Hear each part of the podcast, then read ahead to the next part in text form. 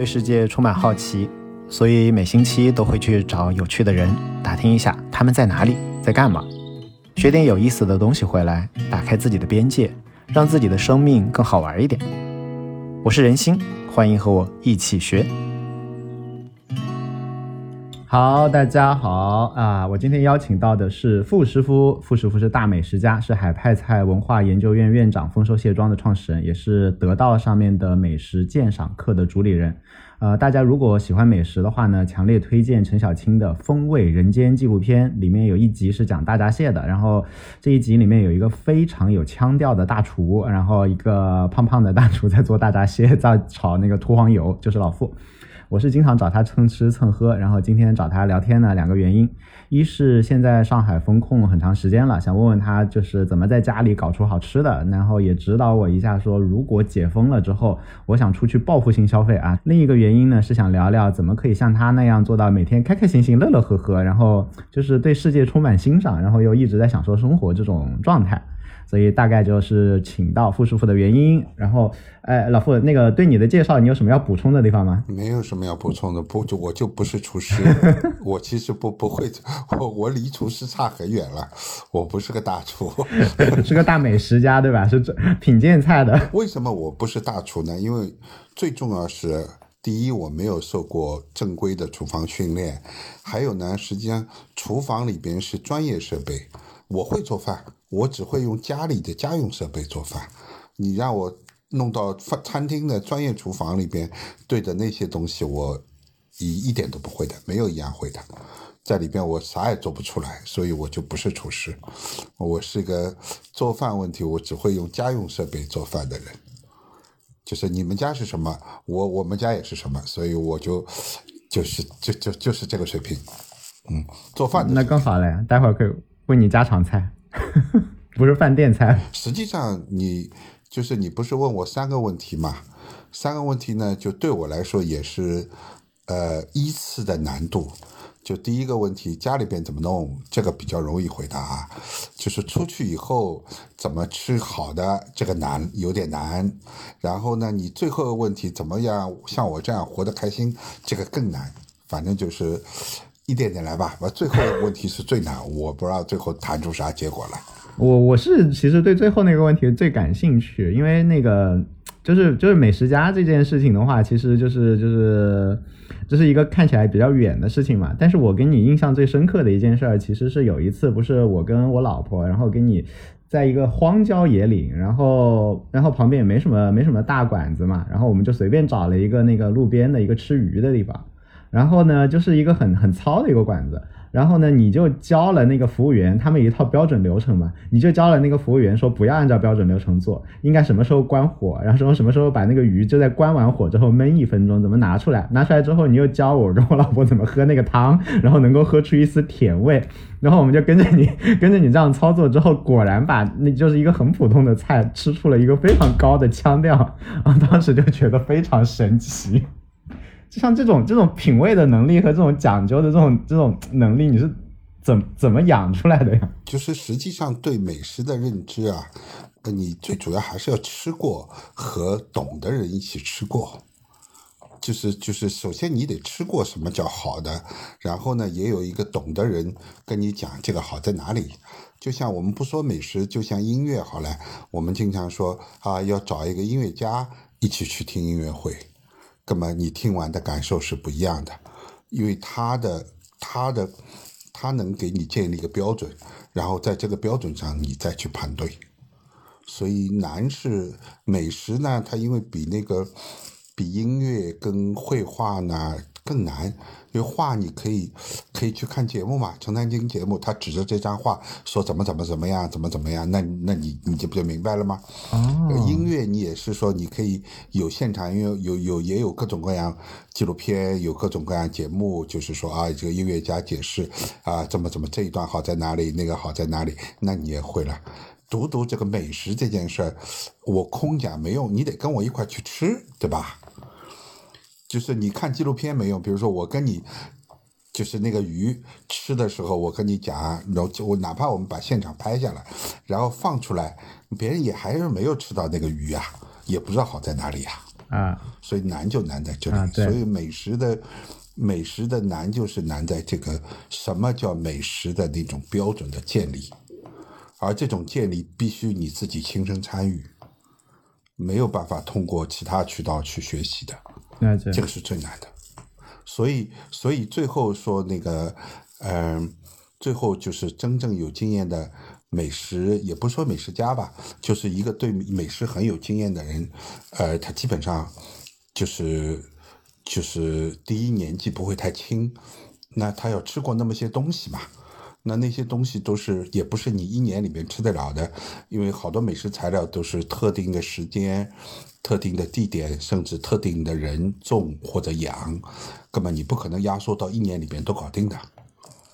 就是哪怕你今年吃到了一个大闸蟹，就跟你说是今年是最好的，不过今年不是最好的年景啊，所以你这只大闸蟹还是不好的，对吧？然后你就是吃，就你是有一只最好的大闸蟹，就是今年哪怕是最好的年景，你逮到了一只最好的大闸蟹，那如果料理的这个师傅不行，那你也没吃到真正的味道，对吧？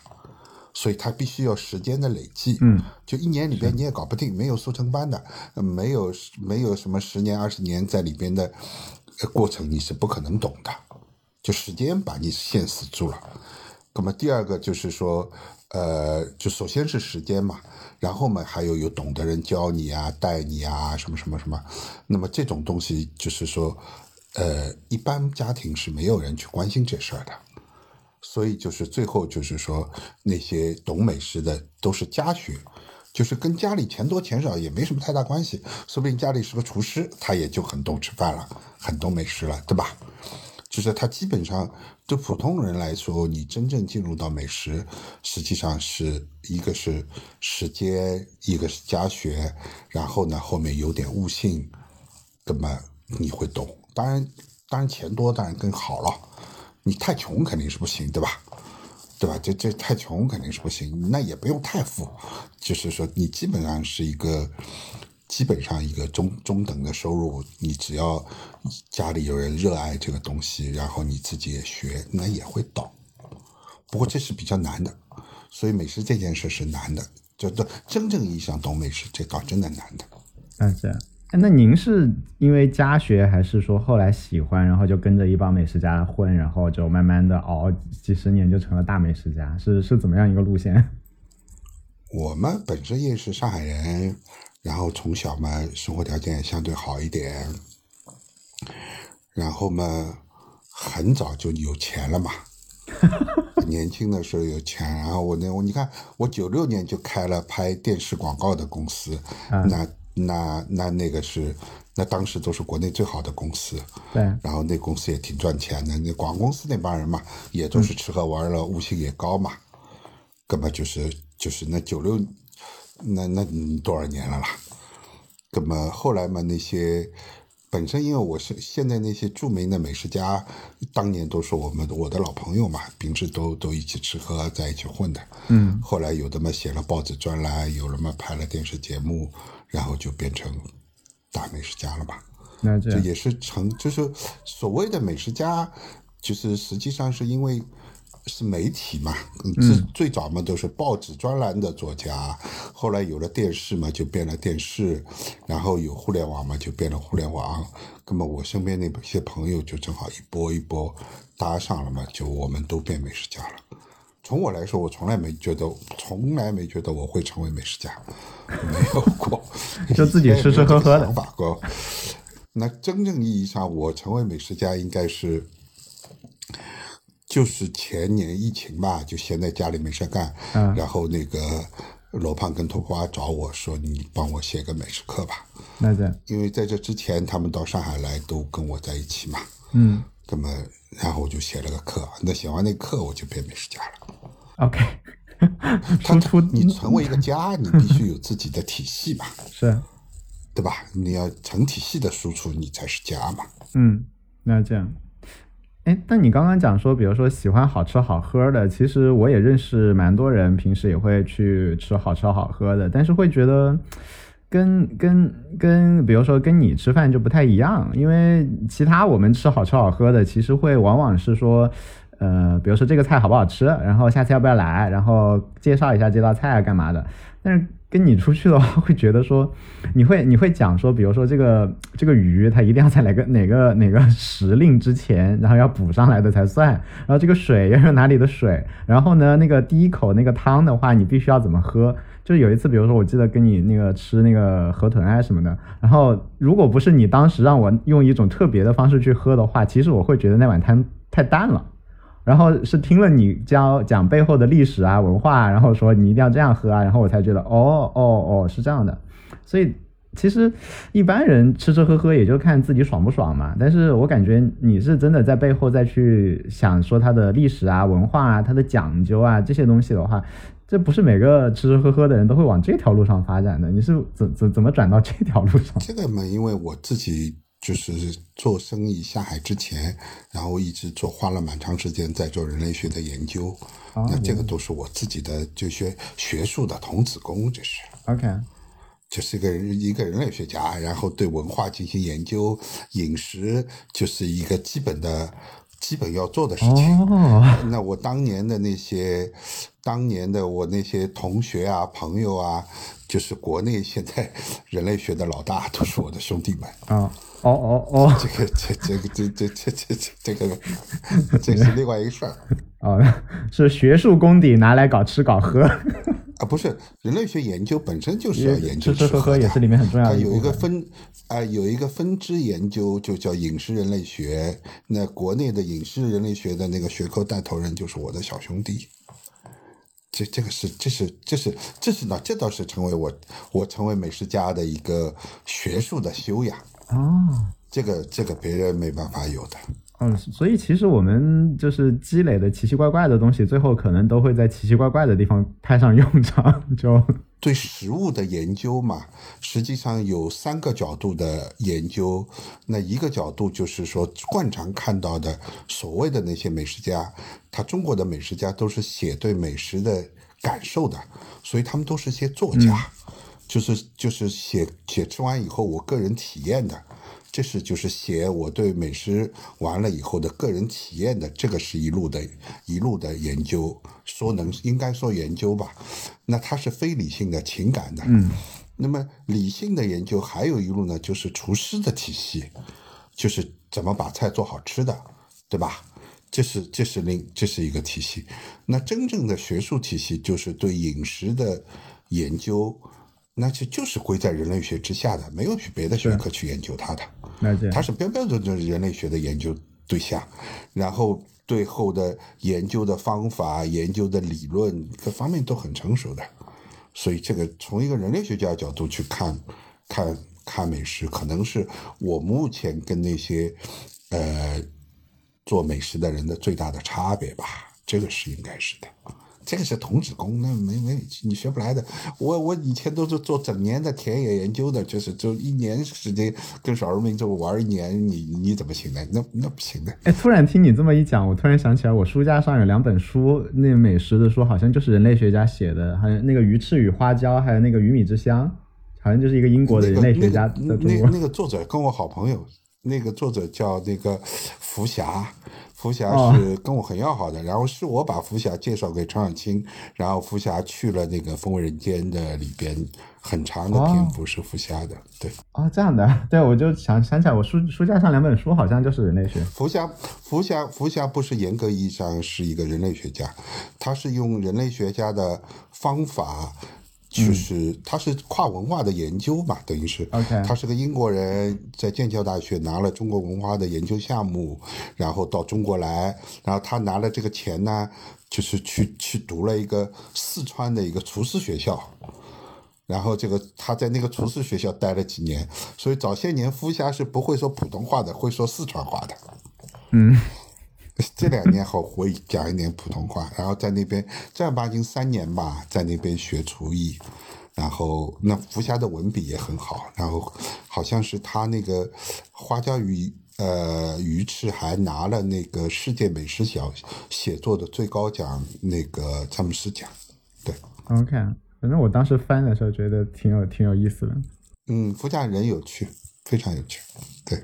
OK，那那现在就是最近大家都上海被封在家里面嘛，也没有办法出去吃吃喝喝的话，你你最近是怎么搞定的？是天天家里自己做，还是家里的那个比如说保姆保姆做饭，还是怎么样？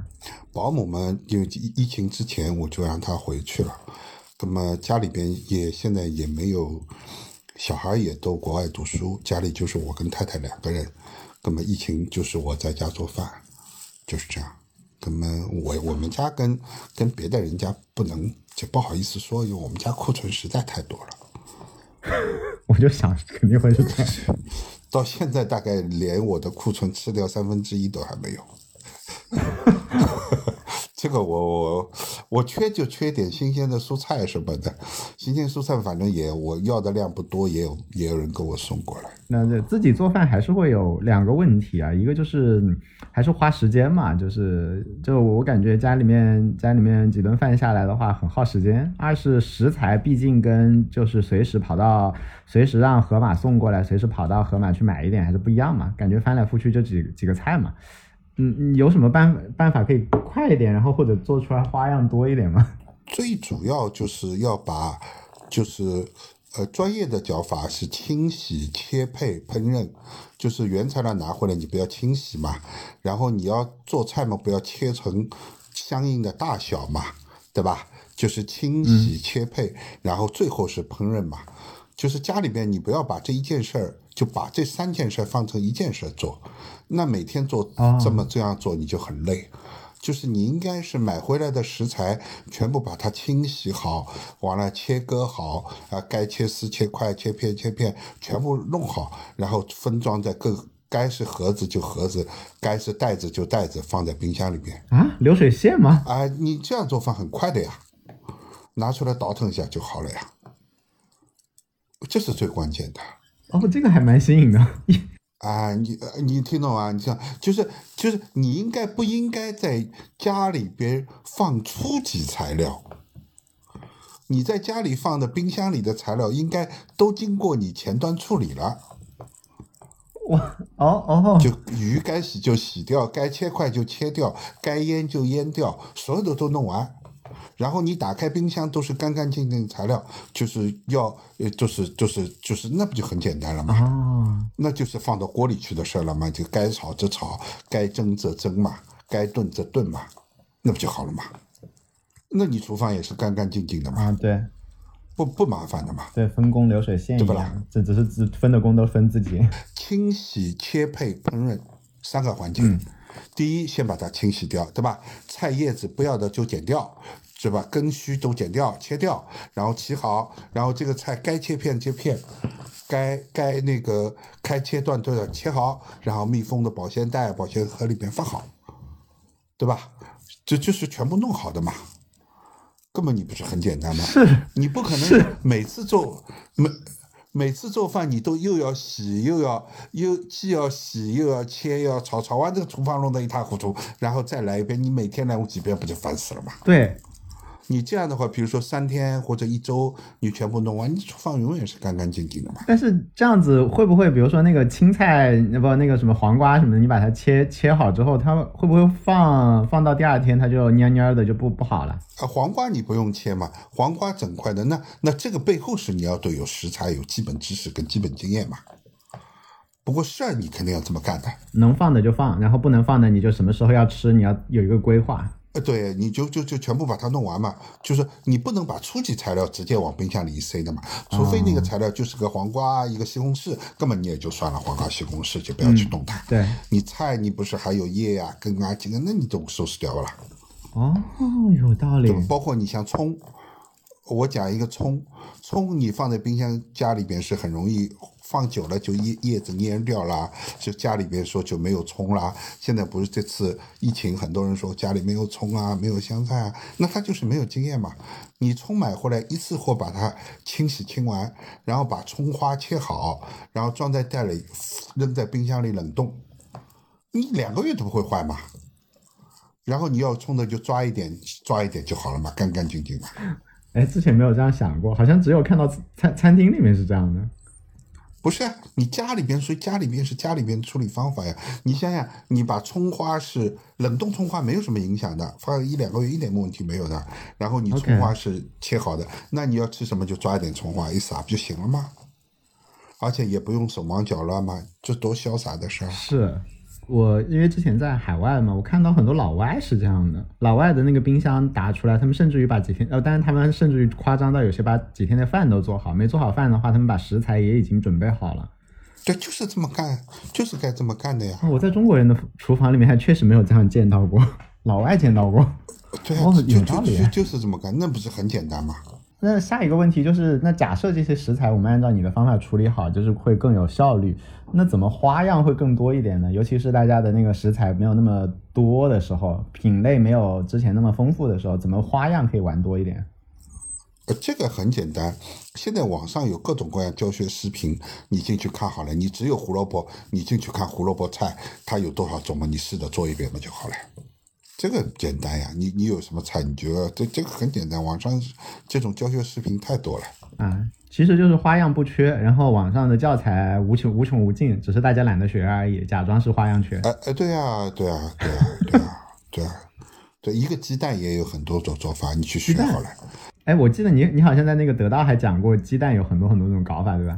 啊，对呀，对，这很多种搞法，就很多种，你就是各种各样搞法。这个，这个，这个，这个，因为这个语音没法讲，因为你看不到现实嘛。就我的意见就是说，你你家里有东西，你就是这个具东西怎么做，就到网上去找，因为我没法给建议，因为每个人爱好、口感、偏好、饮食习惯都不一样。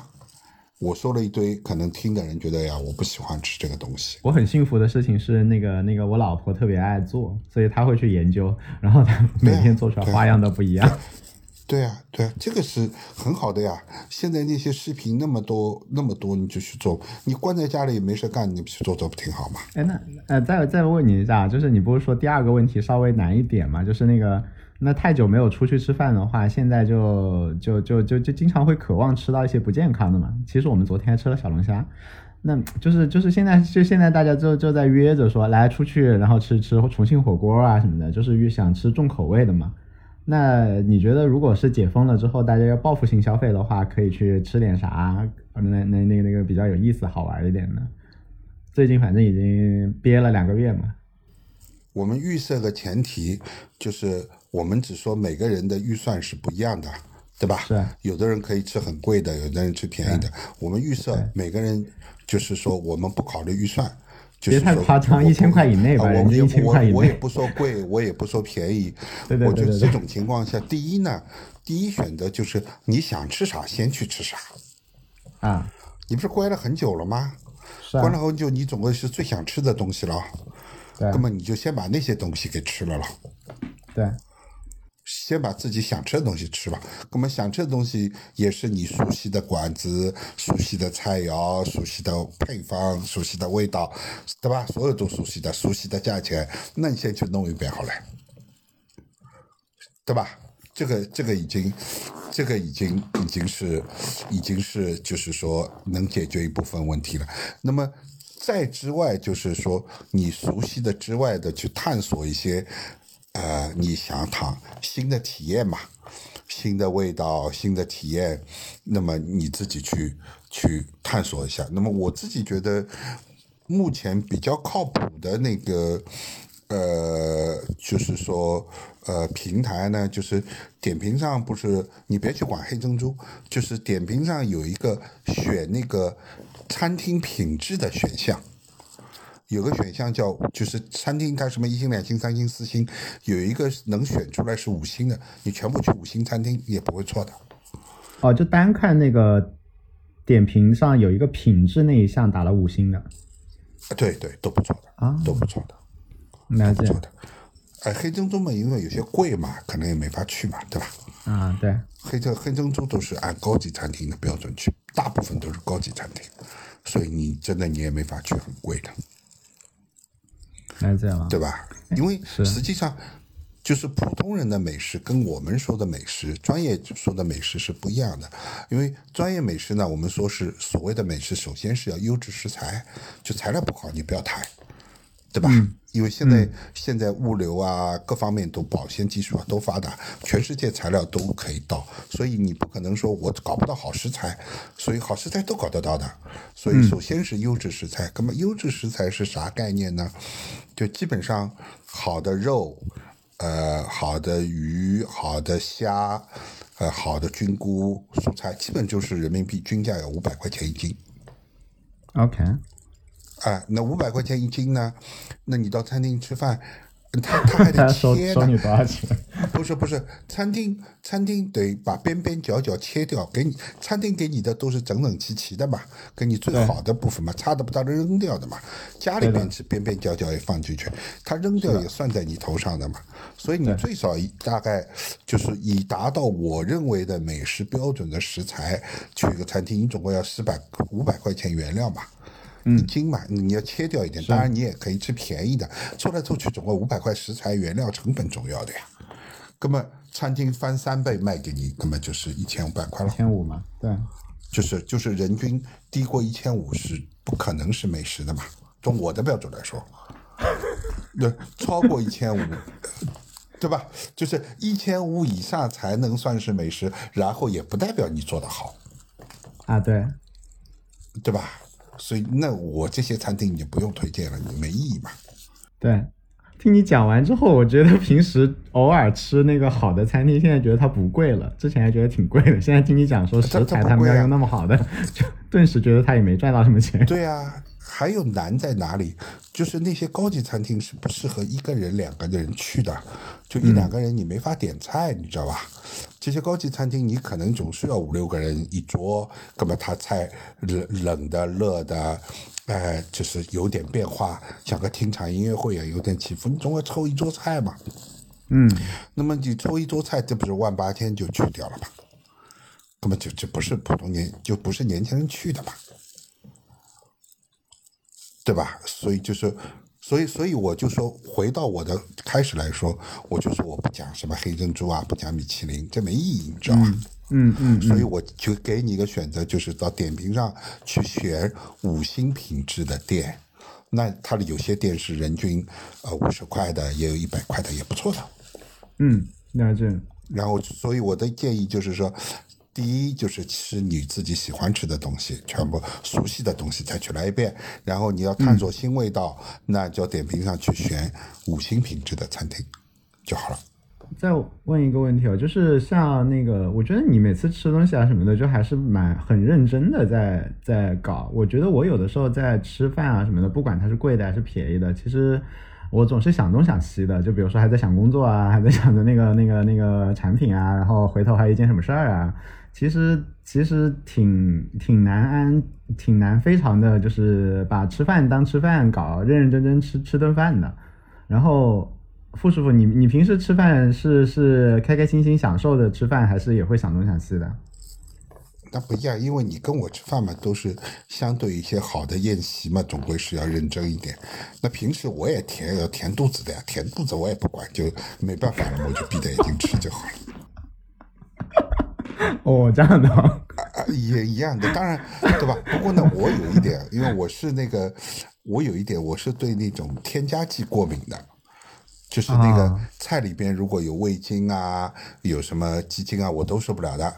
然后如果还有人加什么什么更复杂的各种各样调味料啊、调味剂什么什么。就是人工的东西我都受不了，你加加一点啊、天然的东西，你加点天然香料我都没问题。就人工的化学合成的我都难受的，所以平时我吃的东西挺少的。了解。我我最常做的平时的填肚子的，要不就自己做饭或者阿姨做饭，那就是我的。如果我外面吃平时啊，就不是聚、聚餐，就是我我最多是吃各我在上海是吃各种各样的白切鸡，因为白切鸡里边它啥也不加的，叫外卖。哦，OK，啊，我就就最多是白切鸡外卖。我对上海的白切鸡我最熟悉，反正全上海都有白切鸡的，哪里都有。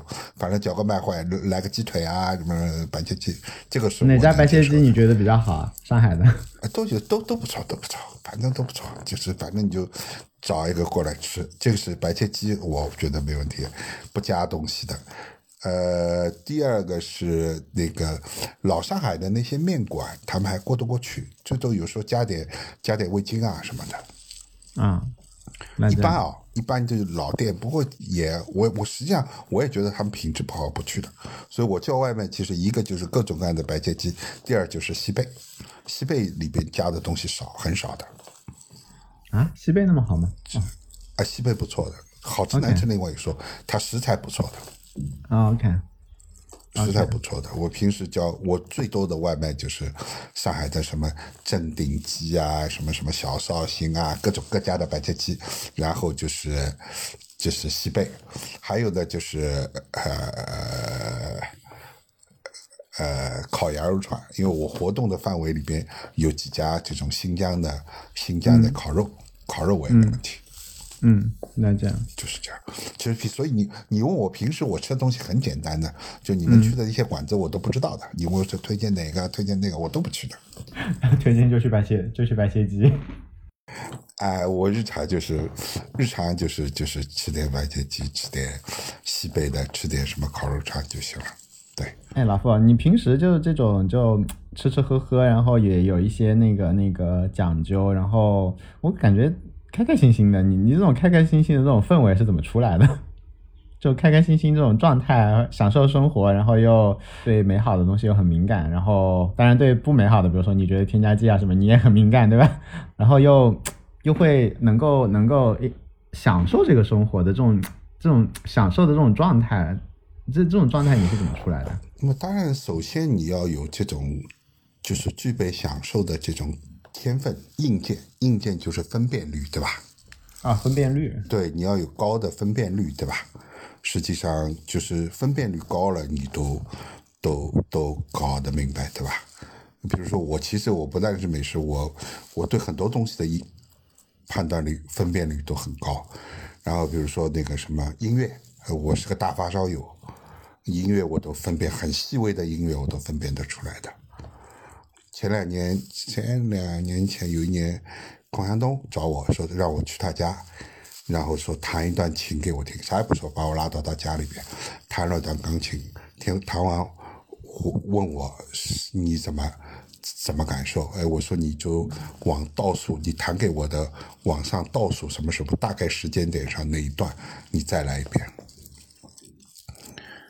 我说完，他就他就我我说完，他就当着我的面眼泪流下来了。他说就是这一段，我是写给我妈妈的，我就听出来了。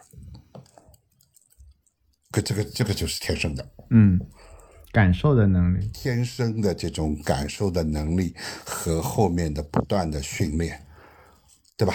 你你你要你要就是首先是感受力嘛，对吧？嗯，第二呢，实际上就是实际上是你过往就是一些呃知识的或者叫文化的或者是审美的那些储备。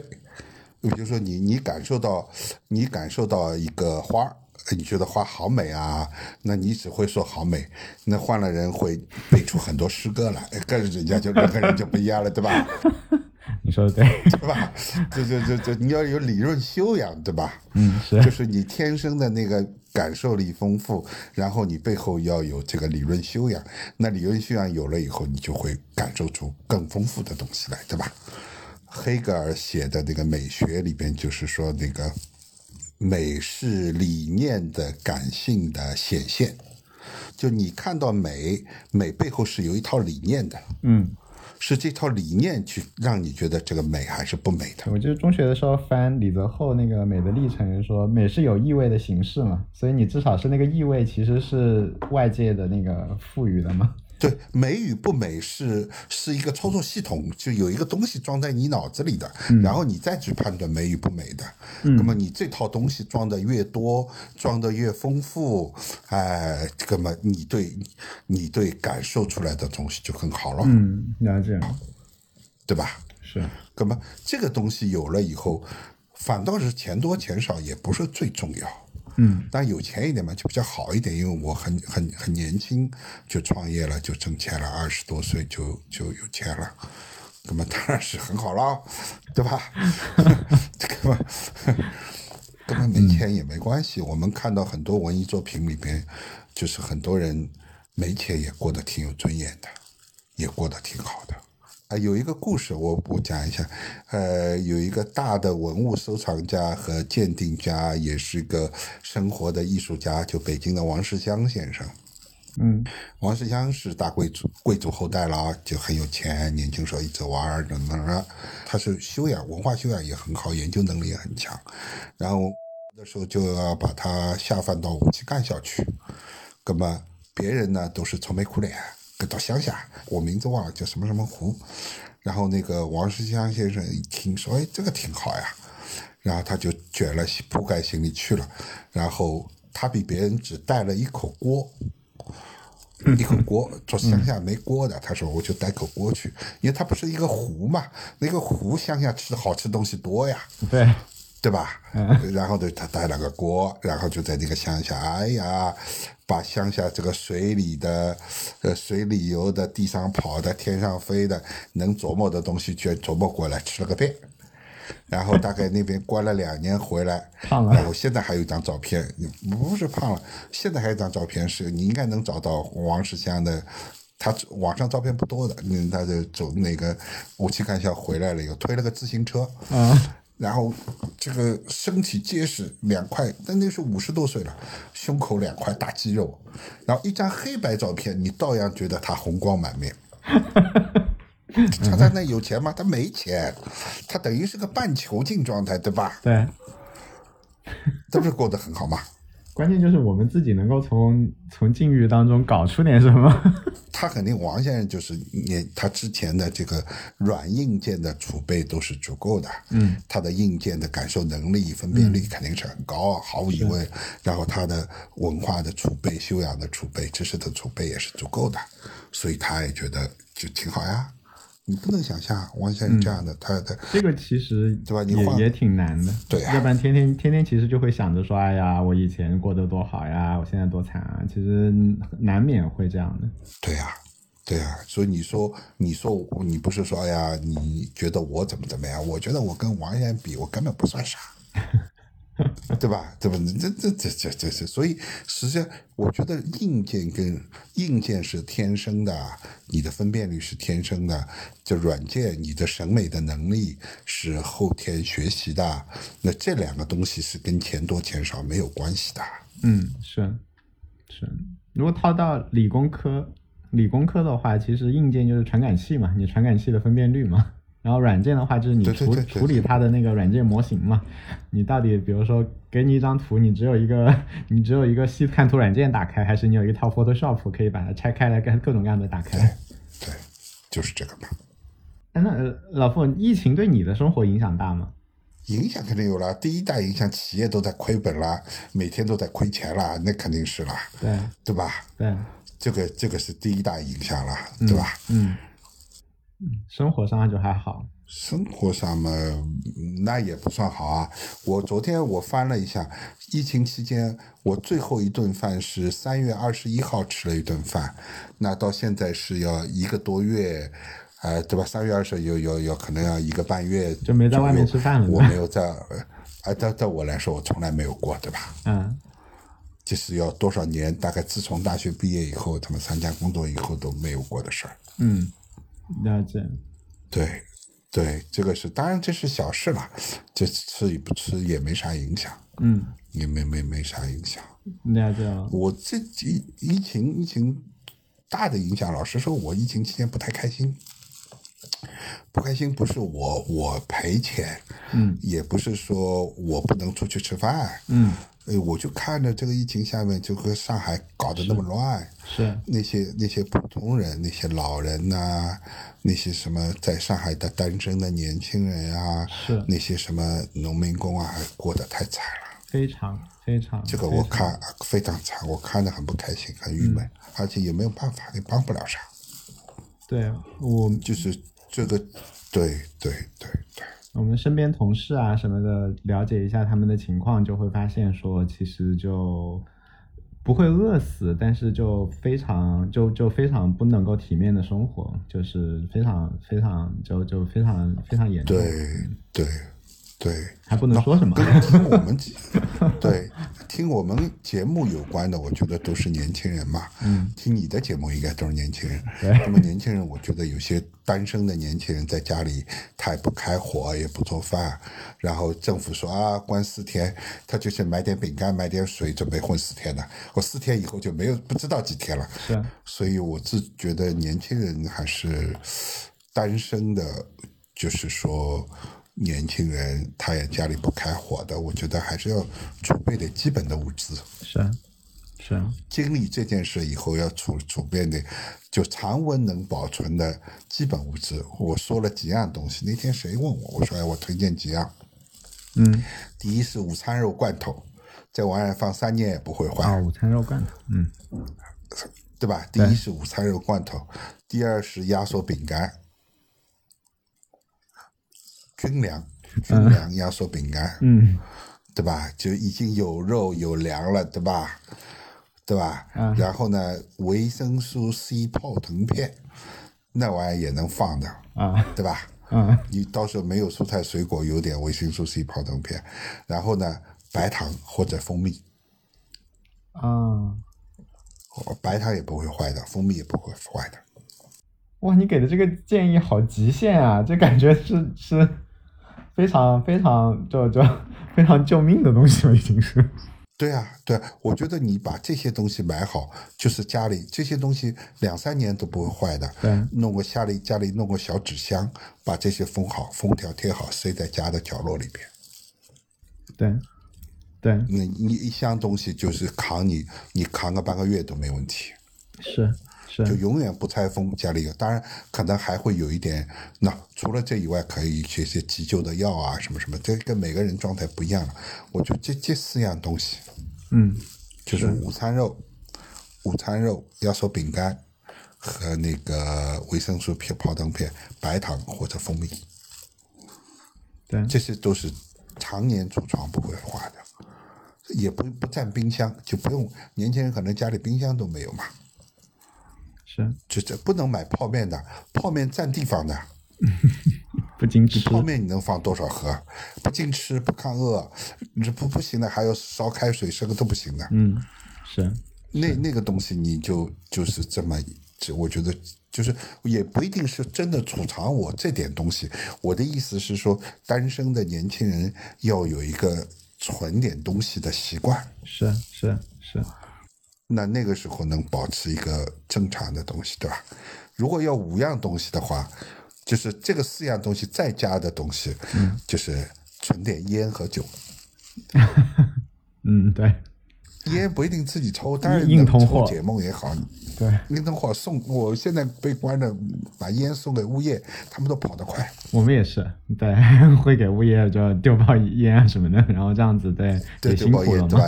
烟，对烟还有白酒，白酒不会坏的。那你不开心喝喝酒嘛，也就过得快的。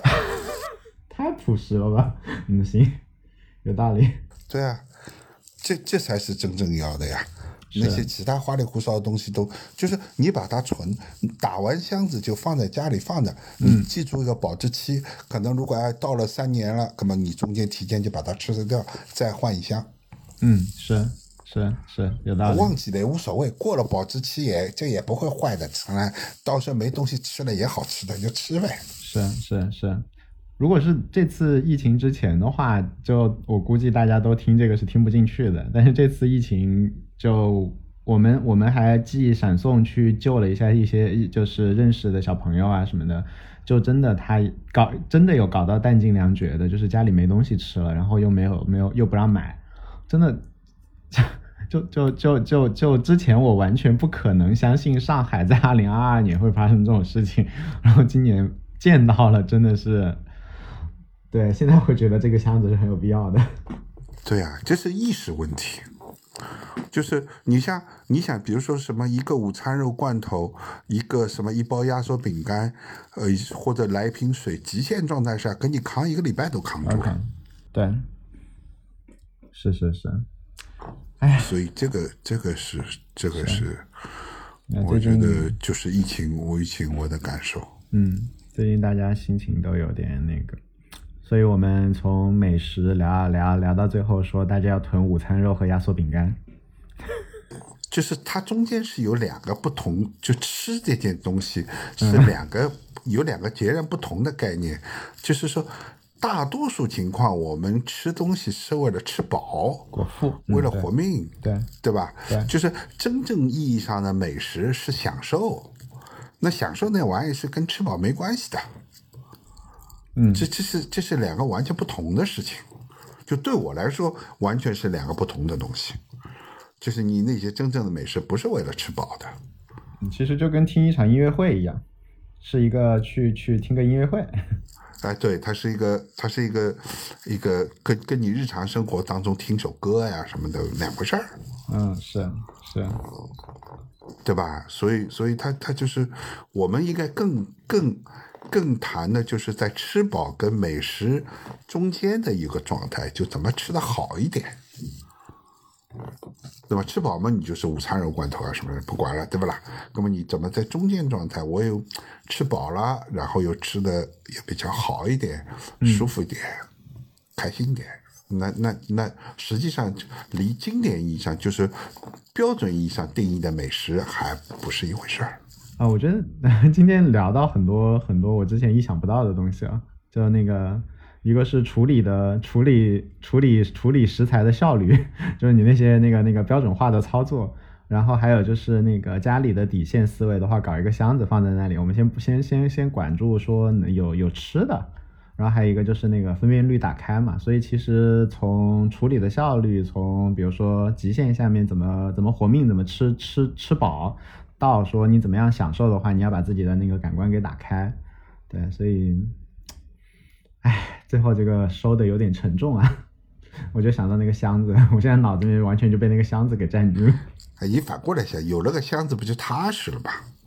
哇，好光明啊！对不啦？你就你就花不了几个钱呢，那个箱子可能我觉得两百块就搞定了。是是是，嗯，还是得准备这么一个箱子。对啊，你你两三百块我估计就搞定了，搞定了你不是踏实了吗？对对对，这个是必须的呀，这个这个是，这个其实跟什么疫情啊，跟什么没有关系的呀，你必须要有一点东西的。对对对，你碰到疫情嘛，你就是，你总归有一点。我我说的意思就是说，你不管谁家里边，总归要有一点常温储藏的、不太容易变质的吃的东西放在家里边。对，这你总归要的，你总归是要临时救救急的呀。是的，就疫情嘛是个大急，那你还有个小急嘞，你怎么办呢？对吧？还有呢，也还有一点，我觉得外卖还是真的是有问题的。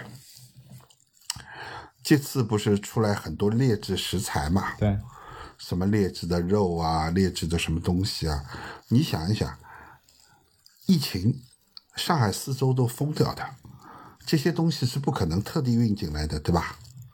就是它本地本来已经是有的，嗯，肯定对吧？嗯，啊，根本这些东西如果不是疫情的话，他就送到那些小店小摊儿去做外卖了咯，就做掉了咯。嗯，现在疫情那些小店小摊没法开了，那供应商没办法，上游供应商没办法了，就通过各种各样渠道，从从政府政府派发呀，或者团购啊等等的弄给你了。根本就是这些劣质材料本来在上海就是存在的了，它就是供应那些低端的这种渠道的了，对吧？是是是，那么按照这个原理，就是说那些，呃，那些太便宜的小店还就说了，太便宜的外卖肯定不该吃了。嗯，你不知道他从哪里送来的了，不知道他用什么东西做的了，对吧？对我们按照这个去推导，就是便宜的外卖，而且尤其是是那些重口味的黑暗料理的外卖，比如说裹了很厚的面，油里边炸了，下了很重的辣椒，什么什么那些东西总可以别吃吧？这个东西总对你是不好的吧？嗯，对吧？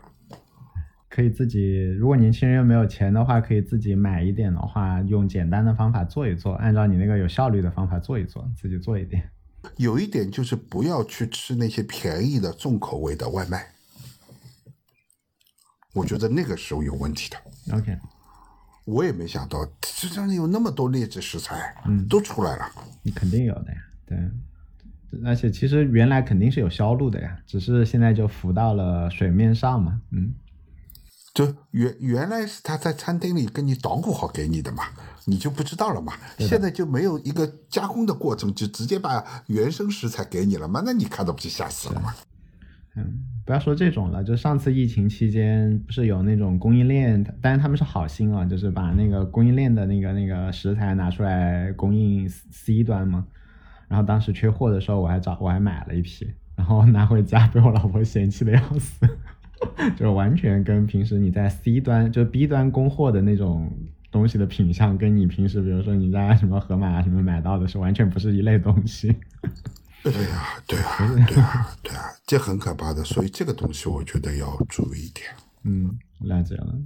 开就是我们还是说一点开心的问题。你不是跟我说说疫情之后到哪里吃饭开心嘛？我倒是觉得并不是疫情之后，我的建议倒并不是选多贵多便宜的餐厅，嗯，而是多找一点要好的朋友一起吃饭，啊，主要是跟谁吃不。管吃什么，嗯，不管吃什么，不要去考虑吃，不不要先不要考虑吃什么，而是考虑与谁一起吃。是，对，这个就开心了。多找一点你喜欢的人，你愿意跟他待在一起的人，嗯，然后就一起吃吃饭。我觉得这个是开心。别去管吃什么东西，吃什么东西实际上不重要，嗯，对，对吧？是，完全同意。哎，昨昨天晚上那个王小川发条微博，哦，发条朋友圈，然后在说让一道菜好吃，最重要是什么？结果我 包括我全部在下面说，最重要是谁做的呀？对啊，你喜欢的人做的，啊小川发了一个，我没看到。对啊，他就发一条微博说，哎，那一条一个菜好吃，应该最重要是这几条哪条呢？然后下面没有没有一个人搭理他，就那四个选项都是说谁做的呀，谁做的呀，跟谁吃和谁做的比较重要。对，差不多是这样。我觉得跟谁吃是重要，你跟一个心爱的人，那吃什么都好吃的。是啊，如果是心爱的人做的，或者是你帮他做的，那就更好了。啊，我下下去待会儿去把这一段说给我老婆听一下，让让她感动一下，我去感恩一下。都都是他在搞。那你现在关在家里这段时间，都是老婆做饭了，对吧啦？你老婆愿意呃，不是我，我最近比较好，比较比较幸福的事情是，刚好那个丈母娘在，哦，那好。所以还能搭把手。我们的阿姨被封在了隔壁小区，进不来，然后就哦就就最近都是那个那个对，但是因为我太太她小孩儿在家呀，最惨的事情不就是那个阿姨不在，但是小孩儿在吗？啊，对，嗯，不过还好，因为我老婆本来就喜欢做吃做喝的。我们现在每天的咖啡啊、糕点啊什么乱七八糟的，反正就就她天天天在玩各种各样的花样 在搞。那很好，那是嗯然后幸福。对我们我们家连鲜切花都不缺，嗯她养的所有的花都开了，你满满的无穷多的花儿，啊，过得还是蛮好的。对，就是经历这场疫情，我觉得对年轻人来说，就自己会在厨房里做点吃的，我觉得是一个必要的技能，是，是是是。这个是而且刚刚。听你讲的话，他也就因为很多年轻人会觉得吃吃饭是一个负担嘛，或者做饭更是一个负担嘛。对，但是如果你反过来想说，它其实是你享受你生活的一个时间段，然后呢，它也可以什么什么所谓的什么打开你的感觉啊什么的，因为很多人还是有一些功利心嘛。那功利心的话，你不要光想着说在那边干活，你也得停下来歇歇会儿啊，然后打开自己的感知啊，提高敏感分辨率啊，反正都有好处的，别一顿饭都不搞了，对吧？对啊，就是我们看那个科幻电影里边说，人类未来就喝一杯虎虎，一天说各种各样都算好的，里边营养啊什么什么全部都够的，一天喝几杯虎虎就过了。那我想我我也不要活到那个时候了，多喝一杯虎虎活着还有啥意思啊？那那个管吃饱，你喝完糊糊之后，还是可以去听音乐会，去吃顿好的，只能这样想。这个不对的，不对的。我觉得就是我们那个大脑的，就是我们人给你在这个吃的问题上给你们配给我们配置了那么多这些感知系统，如果这些东西长期不用的话，会退化，退化可能也会影响大脑的。就好像我们不能欺骗我们的脑子嘛，我们毕竟还是动物。就好像最近不是各种研究报告都出来说，用比如说用代糖来欺骗脑子，脑子最后就不开心了，对吧？它就会拼命的让身体去去渴望糖。那如果我们只是觉得说啊，其实食物我们可以骗他一下，说就有营养啦，就好吃啦，就就怎么样，但是没有吃真实食物，其实我们脑子多多少少还是会发现的。嗯，对，发现了鬼子还会发现。就这是。了解。好的呀，好的呀，谢谢老傅。那个啊，我们最后还是有一个光明的尾巴的，就要跟谁一起吃？哎，挺光明啊，怎么不光明啊？很好呀，我们。Stronger than my last fall. And maybe this path will lead to better things to come. God only knows how much time I have until I reach.